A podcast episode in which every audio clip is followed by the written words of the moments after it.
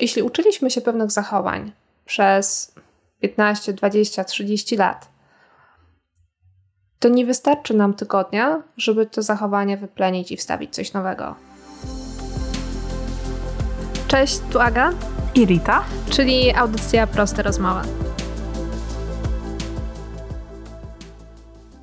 Więc będziemy rozmawiać dzisiaj o zmianach i świadomości wdrażania zmian. Jak ładnie zaczęłam.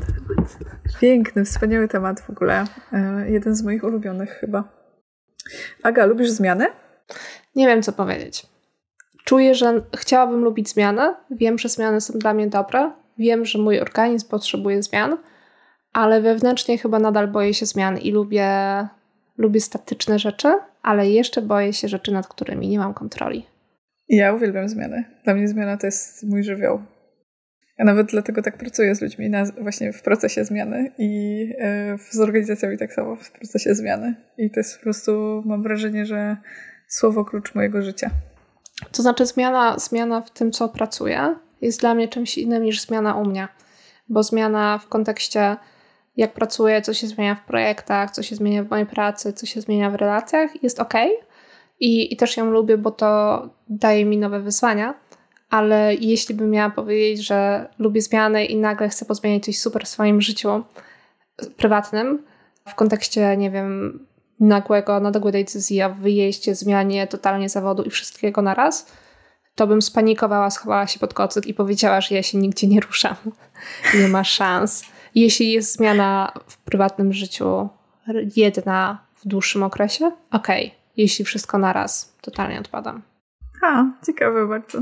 Znaczy w sensie, wiadomo, że zdrowo jest chyba podejmować te jakieś duże decyzje, tak rozczłonkować sobie je na jakieś mniejsze kawałki, nie? I tak jak powiedziałaś o, nie wiem, zmianie kraju, pracy, wszystkiego zaczęcia od nowa, to jest dosyć wielki ruch.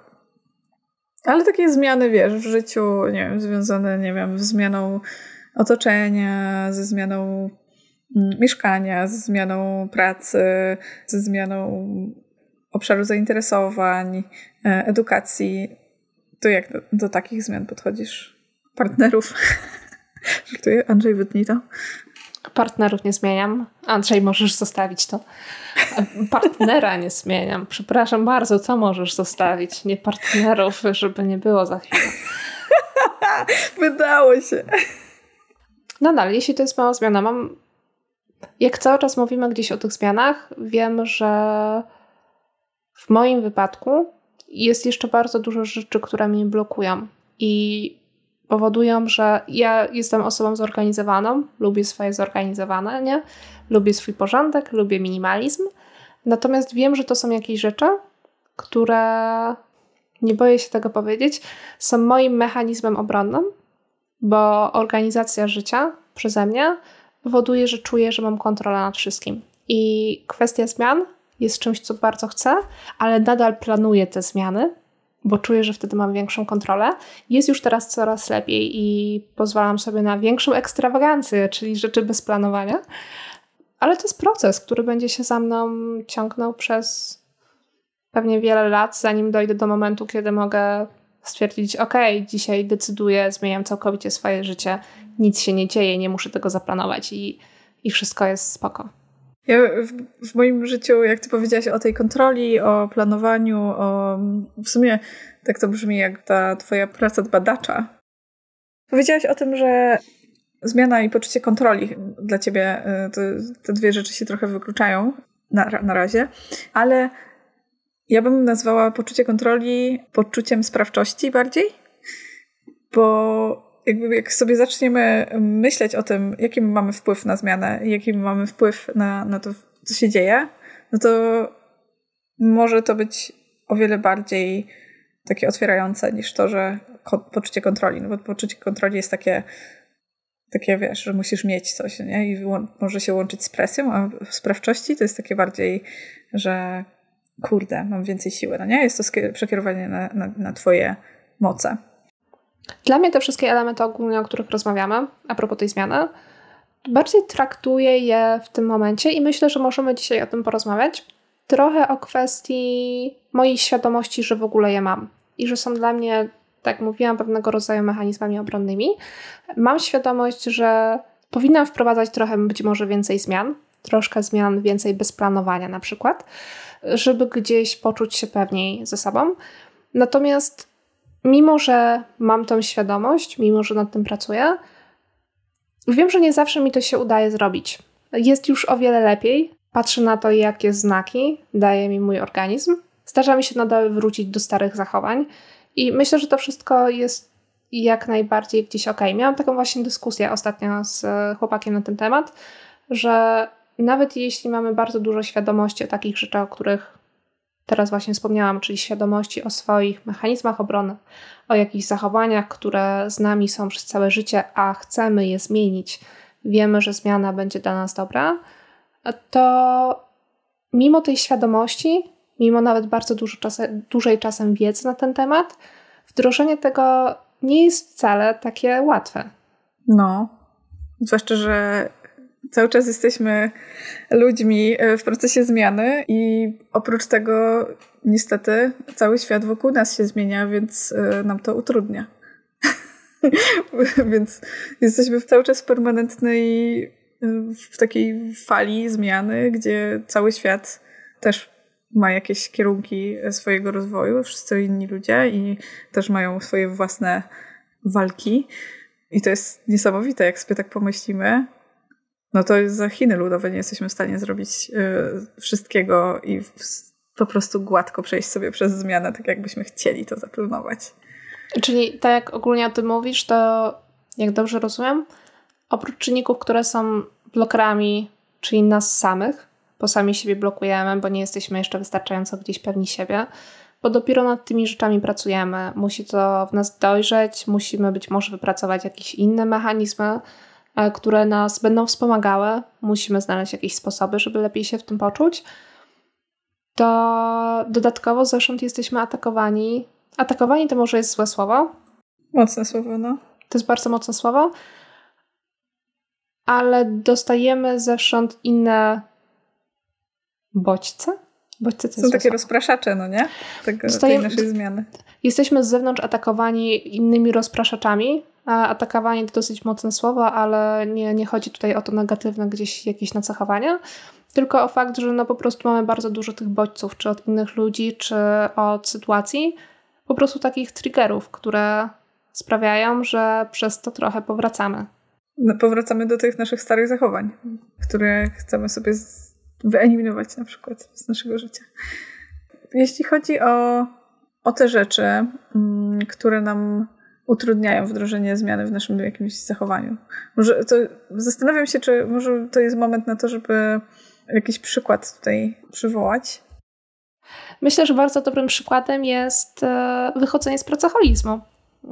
I to jest coś, z czym mierzy się dużo osób. I w Polsce jeszcze nie traktujemy pracoholizmu jako czegoś negatywnego, dlatego że nadal jest przez wiele osób przyjmowana pozycja, że jest on dobry dla społeczeństwa, nie, wydaje się, że on nie niszczy tak naprawdę innych osób, co jest totalnym kłamstwem, bo pracoholizm niszczy rodziny, niszczy osoby, które cierpią na pracoholizm i otoczenie dookoła nich też powoduje wiele innych rzeczy.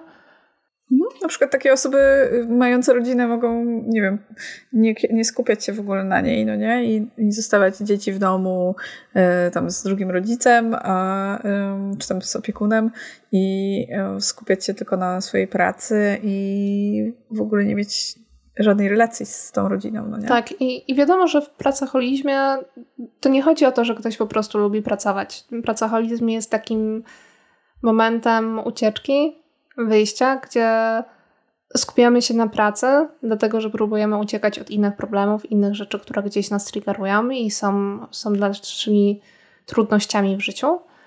Natomiast nie wystarczy sobie uświadomić tego i z pracoholizmu bardzo często wychodzi się latami, nawet jak ma się świadomość, że rani się inne osoby, że nie chce się tego dla siebie, to zawsze, gdy nadchodzi moment, w którym może się okazać, że będziemy pracować więcej, nie pojawia się myśl zostanę, bo po prostu zostanę, bo na przykład lubię, tylko pojawia się myśl muszę zostać, bo muszę to dokończyć, żeby na przykład nie stracić na jakości mojej pracy.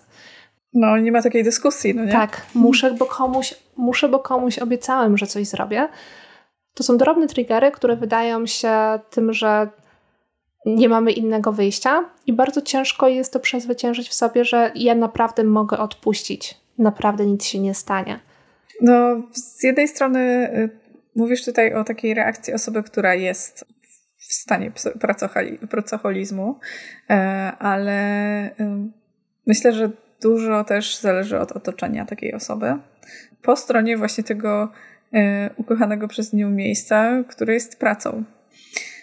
I niestety pracoholizm może być postrzegany jako super zaleta dla jakiegoś przedsiębiorstwa czy firmy.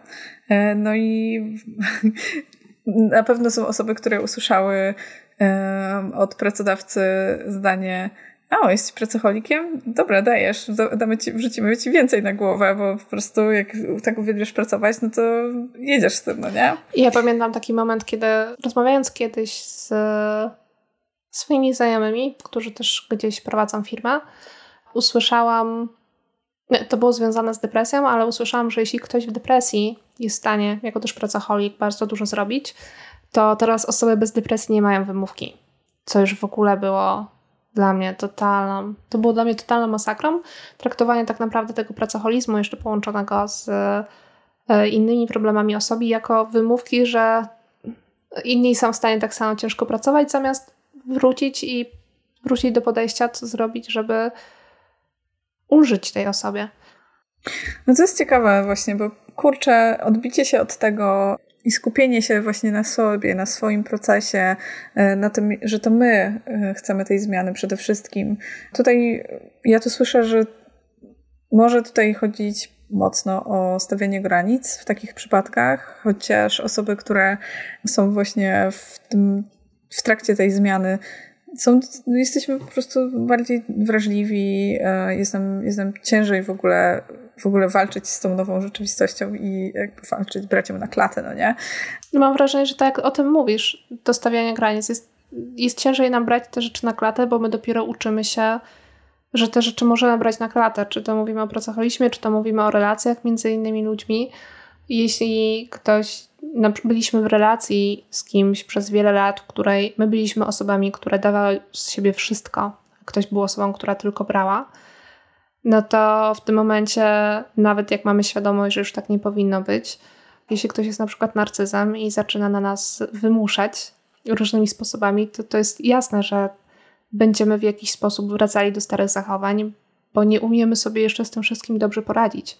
To, co pomaga, to przede wszystkim świadomość, że istnieją w ogóle takie sytuacje, które będą nas ciągnęły do tych starych zachowań.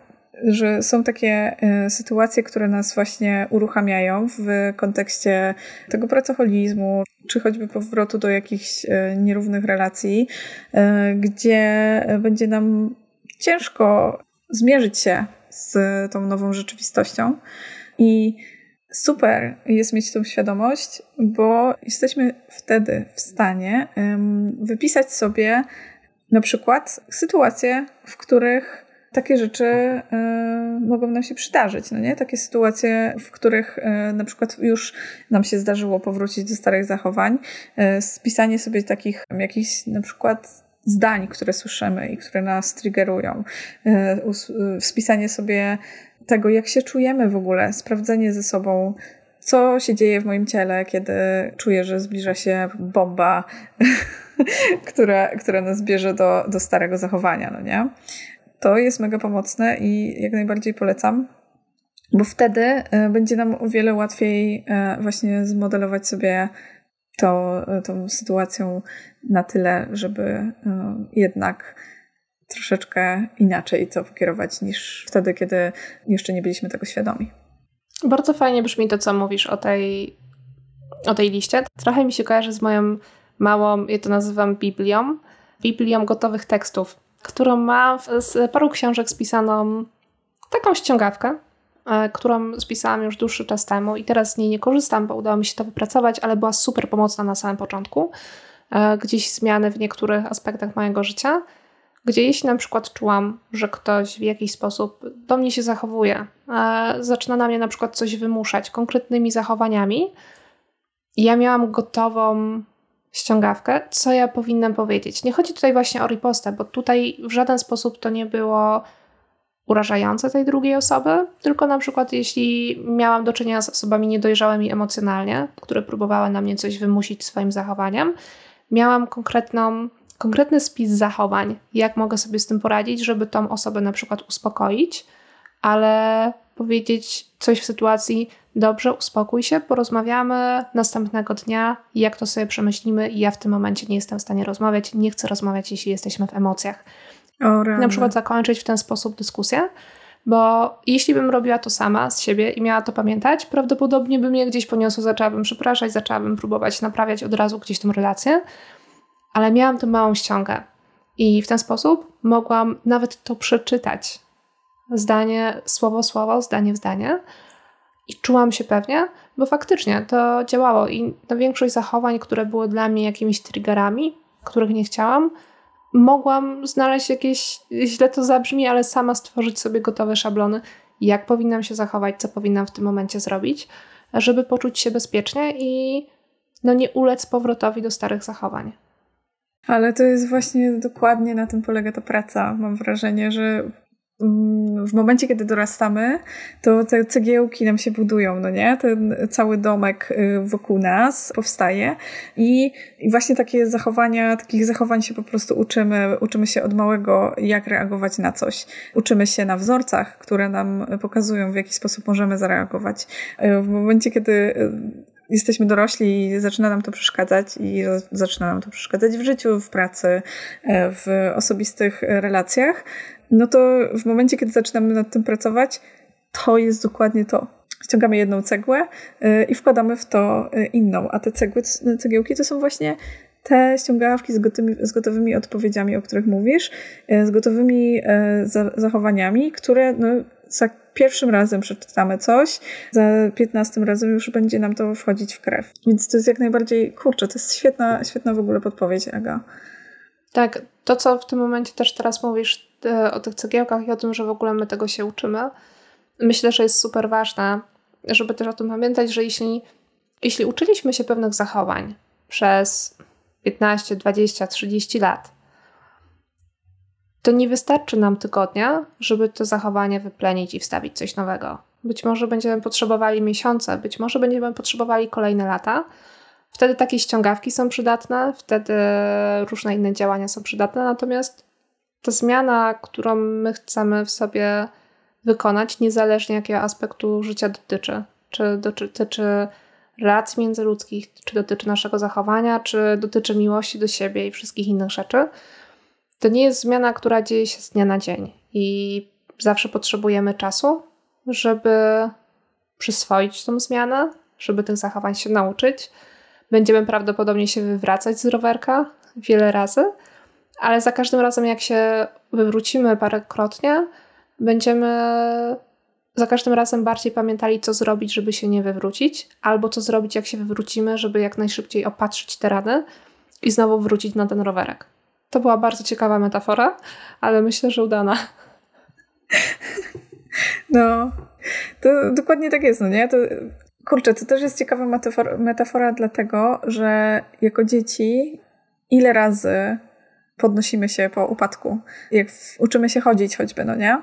Jak uczyliśmy się chodzić jako małe bajtle, to przecież 50 000 razy na dzień wstawaliśmy, podnosiliśmy się, znowu spadaliśmy na tyłek i w końcu za 50 000 razem udało nam się wstać.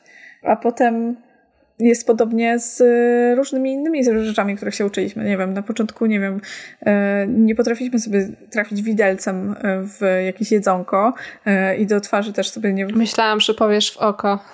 W oko. Możliwe, że się zdarzały takie przypadki. Nie powiem, że nie. Znaczy mi nie akurat. Na szczęście.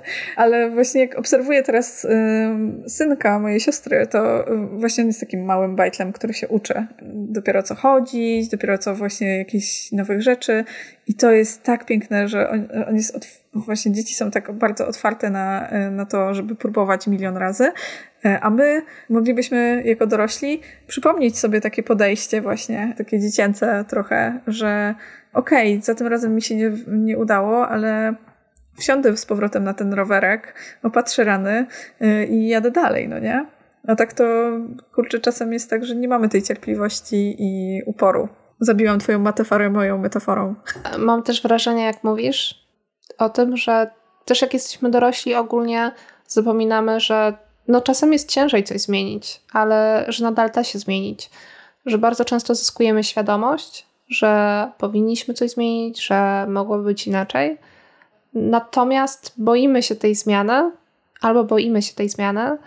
albo mówimy sobie, że no to jest za ciężki proces, on potrwa za długo, to jest nieopłacalne, co jest bardzo często strasznie śmieszne, jak ktoś na przykład w połowie swojego życia mówi, że zmiana jest nieopłacalna, kiedy przed nim jeszcze kolejne 50 na przykład lat.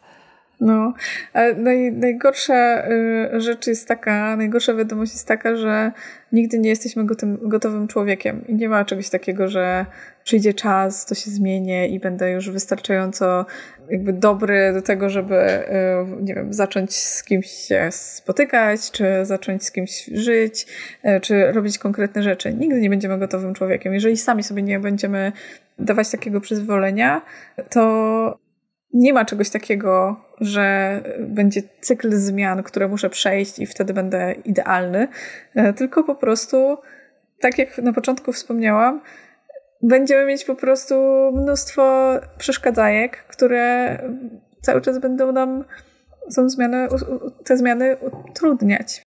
Na samym początku zadałaś pytanie dotyczące tego, czy lubię zmiany, jak traktuję zmiany w swoim życiu i jak teraz mówisz, jest jedna zmiana, której totalnie się nie boję i nie mogę się tej zmiany doczekać.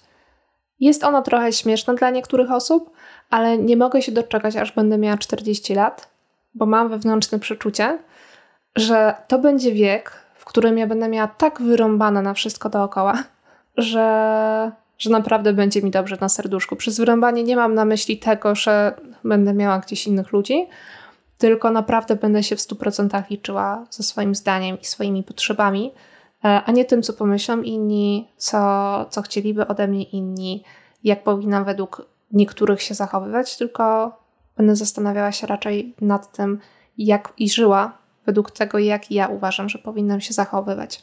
Natomiast trochę jak o tym mówimy... Mogę jeszcze dopytać jeszcze? Nie, tak. A co jeśli to się wydarzy, jak będziesz miała 42 lata? Będę płakać. Nie, będę siedzieć w wieku 40 lat i mówić, nie wyszło. Nie, to nic nie zmieni. A co jeśli się to zmieni, jak będziesz miała 30? To będę się cieszyć. To znaczy myślę, że dlaczego miałoby się to nie zdarzyć wcześniej, no nie? Jesteś na idealnej drodze. Trochę się śmieję z tą 40-tką. Bo nie przyjmuję sobie żadnej takiej daty. Śmieję się, że dużo osób, które znam, które właśnie przeszły 40, mówią, że to był taki moment graniczny, w którym zaczęli mieć wyrąbane. Tak totalnie. Więc dlatego śmieję się, że u mnie 40, być może ta 40 będzie na 30, być może ta 40 będzie na 50. To już się nie liczy, ona jest raczej takim znakiem zmiany, na którą gdzieś czekam. Symbolem zmiany, do której myślę, że dążę i wielu z nas gdzieś próbuje dążyć. Natomiast też jak o tym rozmawiamy, już porzucając moją 40, to mam wrażenie, że jest tutaj też druga strona medalu. No bo trochę jak teraz rozmawiamy o tych zachowaniach, mówimy o sytuacji, w której, no mówiąc szczerze, nie jesteśmy do końca pewni tego, co sobie uświadomiliśmy czasami, żeby to wdrożyć. Nie mamy wystarczająco siły, nie mamy wystarczająco gdzieś mechanizmów. Natomiast jest gdzieś ta druga strona medalu, czyli mamy jakąś świadomość, ale ta świadomość jest na przykład oparta o dosyć niską wiedzę, jednak my tą świadomość u siebie tak mocno eskalujemy, że nawet jeśli nie wdrożyliśmy tego w nasze życie, nie udało nam się tego w pełni wprowadzić, to robimy z siebie ekspertów. No tak, muszę przyznać, że istnieją tacy ludzie. Tak. Trochę mi się to kojarzy mi się to z dwiema sytuacjami. Z jednej strony sytuacje, które są zawodowe, ale druga strona, która mi się bardzo kojarzy z wszystkimi rzeczami, które czytam a propos psychodelików, na przykład ayahuaski.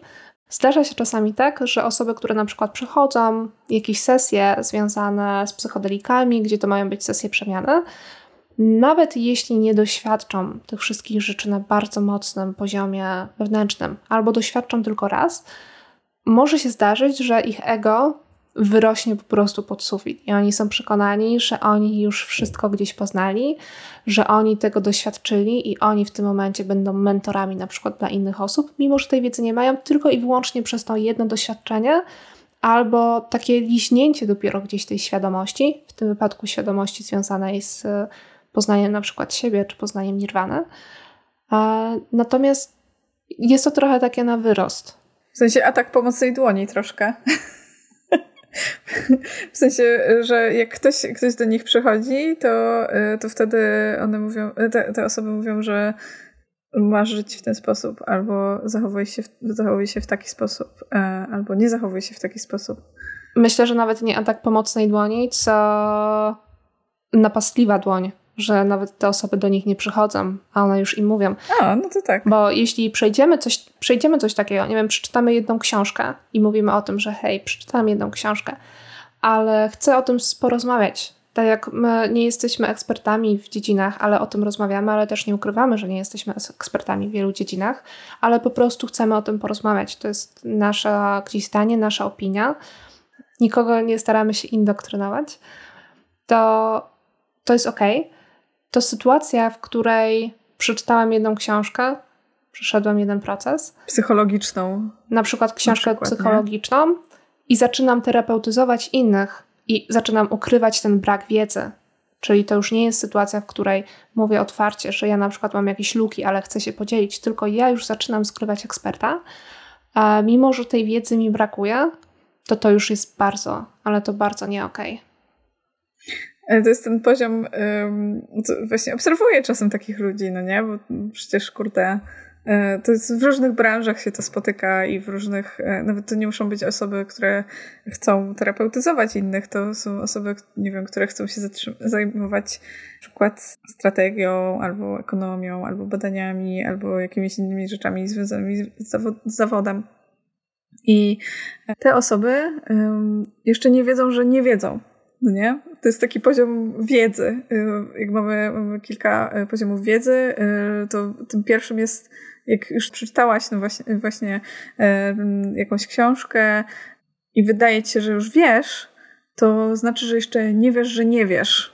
I na tym poziomie te osoby bardzo często właśnie mogą się dzielić wiedzą, nie mając pojęcia na temat tego, co właśnie przeczytały, ale myślą, że są ekspertami, bo nie wiedzą, że po prostu nie wiedzą. Czyli mówisz o nie znam się, ale się wypowiem, czyli efekt Dunninga-Krugera, jeśli dobrze pamiętam. No, czyli tak. No. Tak, to jest taka krzywa, która pokazuje o tym, że osoby, które mają i ktoś ma mniejszą wiedzę i doświadczenie, tym śmielej tak naprawdę gdzieś się wypowiada, śmielej gdzieś się angażuje, natomiast im więcej tej wiedzy zdobywamy, tym bardziej zaczynamy zauważać, że mamy jej braki. Mniej, jest taki, tak. Jest pewien moment, w którym jesteśmy, no można powiedzieć, gdzieś w takiej połowie, gdzie zaczynamy zauważać, że faktycznie bardzo mało wiedzieliśmy, jesteśmy dosyć nisko, natomiast zaczynamy już wtedy gromadzić bardzo ekspercką wiedzę, aż dochodzimy do poziomu eksperta. W tym momencie ta krzywa zaczyna rosnąć. Ona nie rośnie nigdy do tego momentu, w którym mało wiedzieliśmy i uważaliśmy, że jesteśmy ekspertami. Nadal jest niżej. Natomiast jesteśmy wtedy po prostu już świadomi, jaki gdzieś jest nasz realny poziom wiedzy. I mam trochę zawsze takie... Trochę nie lubię tego zdania, nie wiem, ale się wypowiem. W kontekście tego, że mam wrażenie, że czasami hamuje ono ludzi przed mówieniem, co myślą, i jeśli nie są ekspertami, co w niektórych tematach nie powinno mieć miejsca, bo są tematy takie jak tematy tabu, o których teraz rozmawiamy, gdzie faktycznie możemy się wypowiadać, dlatego że jeśli tylko eksperci będą się wypowiadali, na przykład na temat tego... To jest niebezpieczne. Mhm. Na temat tego, czy warto pójść na leczenie terapeutyczne, kiedy mamy depresję, to wiadomo, to jest zupełnie inny poziom wiedzy. Są tematy, których nie powinno się poruszać, natomiast jeśli będą wypowiadały się o tym zwykłe osoby, takie nazwijmy, które nie są ekspertami w tej dziedzinie, o wiele łatwiej będzie kogoś przekonać, kto czuje, że powinien na tą terapię pójść, że inni ludzie też tą potrzebę mieli. Inni ludzie też gdzieś takie problemy na przykład mają, też występują. Inni ludzie też się z takimi tematami tabu gdzieś mierzą wśród swoich znajomych, swojej społeczności. Więc to jest jedno zagrożenie, które widzę z tym zdaniem. Natomiast jeśli patrzymy na stronę zawodową, no to ono idealnie pasuje i mam wrażenie, że jest właśnie na tej drugiej stronie tego spektrum, czyli zaczynamy dopiero mieć świadomość, ale wystarczy nam bardzo mało wiedzy, żebyśmy byli przekonani, że już możemy wszystko robić.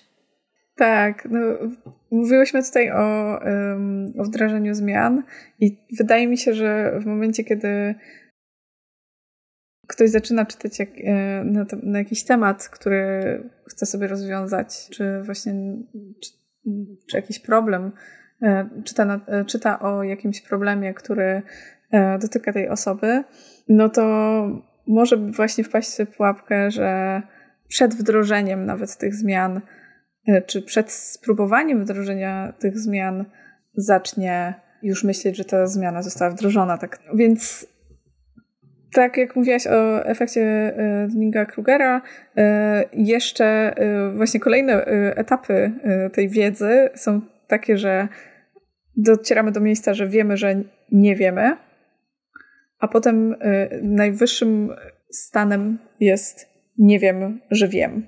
Więc tak, no, jesteśmy przy tych książkach, przy tym terapeutyzowaniu innych, ukrywamy sobie braki wiedzy.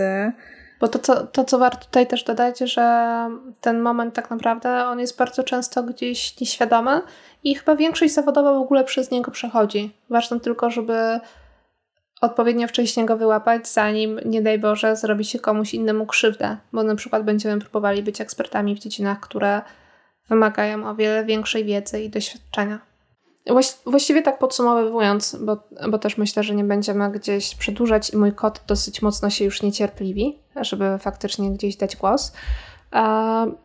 Patrząc na to wszystko, mam wrażenie, że najważniejsza przynajmniej dla mnie lekcja z naszej rozmowy, o której powinniśmy pamiętać, to, że sama świadomość to nie jest etap końcowy naszej zmiany. Świadomość jest jego gdzieś początkiem. I ta zmiana zawsze jest procesem, takim, który potrzebuje tego czasu, dlatego że nigdy nie jesteśmy tymi gotowymi ludźmi. I czasem to będzie dla kogoś tydzień, czasem 2 tygodnie, czasami być może to będą lata. Natomiast jak to niektórzy mówią, mały kroczek to jest nadal kroczek i po prostu ważne, żeby być świadomym i starać się jak najszybciej na ten rowerek z powrotem wsiadać, niezależnie jakie mechanizmy sobie obierzemy, które będą dla nas pomocne. A propos tych małych Biblii, o których wcześniej też mówiliśmy, jeśli chodzi o takie gotowe teksty, które mogą pomóc nam poradzić sobie z różnego rodzaju triggerami, na pewno też parę podeślemy, przynajmniej jedną podeślemy w opisie, którą naprawdę polecamy, żeby z niej skorzystać. Bardzo nam miło, że dosłuchaliście do końca. Pozdrawiamy wszystkich, którzy słuchają nas w pełnym wymiarze. Oraz Andrzeja. I słyszymy się za 2 tygodnie. Cześć. Cześć.